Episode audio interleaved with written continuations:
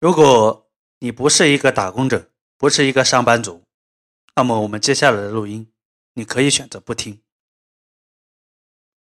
各位亲爱的听众，你好，这里是个人能力提升俱乐部举办的职场 FM 官方电台。职场 FM 专注于分享职场中个人能力的提升技巧、个人思维的改变心得，以及我们在职场中如何赚到更多钱的一些秘诀。职场 FM 是上班族。打工者的职场加油站。如果你恰好是上班族打工者，那么请你持续锁定个人能力提升俱乐部举办的职场 FM 官方电台。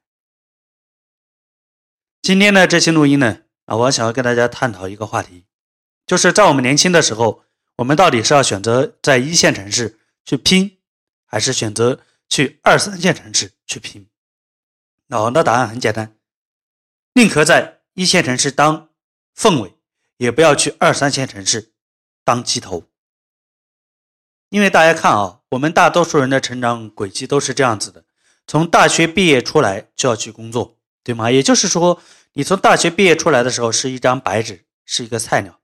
那这个时候，你是去选择在二三线城市去打造自己，还是选择在一线城市呢？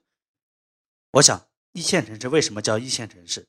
二三线城市为什么叫二三线城市？原因大家也很清楚。所以，从未来的角度来讲，我真诚的建议大家，在自己刚出社会的五年到十年的这个职业生涯中，你最好选择在一线城市去打拼。哪怕你在一线城市过得苦逼哈哈，也不能租一个像样的房子，每天要挤公交、挤地铁，那又怎么样呢？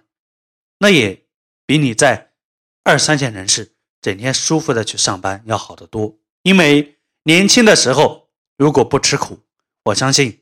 你年纪大了，肯定会吃一辈子的苦。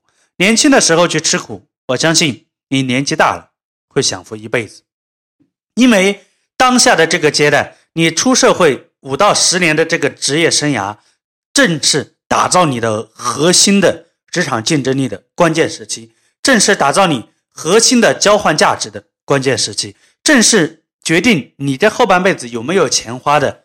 这样一个沉淀期和积累期，如果在这样一个关键时期，你跑到二三线城市，跑到你老家，跑到这个安乐窝里，舒适的去工作，我想你的职场竞争力一定会比不上在一线的城市。简单的说，你就算在一线城市是第二名、第三名，但你回到二三线城市，回到你老家，你瞬间就是毫无疑问的第一名。你就算在二三线城市，在你老家是第一名，但当你滚到一线城市，你发现。你狗屁都不是，你连第三名都排不上。你不要忘记，我们今天如此的努力，如此的拼搏，是为了什么？不只是为了我能有一口饭吃，我能有更高的工资，更多的是为了未来我们能有一个更好的、更高的生活品质，有更高的收入，有更多的选择。所以，现在只是起点，未来才是答案。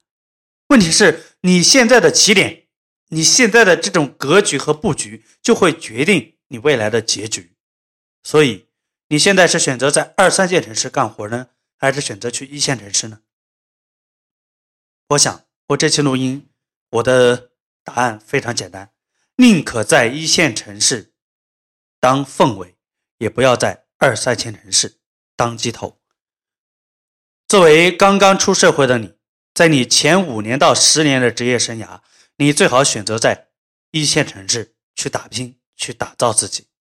我相信，未来就算你回到你老家，回到二三线城市，你也是职场中的精英，职场中的佼佼者。很多人会以婚姻、生孩子、父母亲、亲戚关系等等各种原因，给自己找理由回到二三线城市，那是你自己的选择。我也只能把录音说到这里，你不要忘记。你未来后半辈子能不能过得很好？其实很多时候，已经在你工作的前十年已经决定了。而你是选择以二三线城市为起点，还是选择以一线城市为起点呢？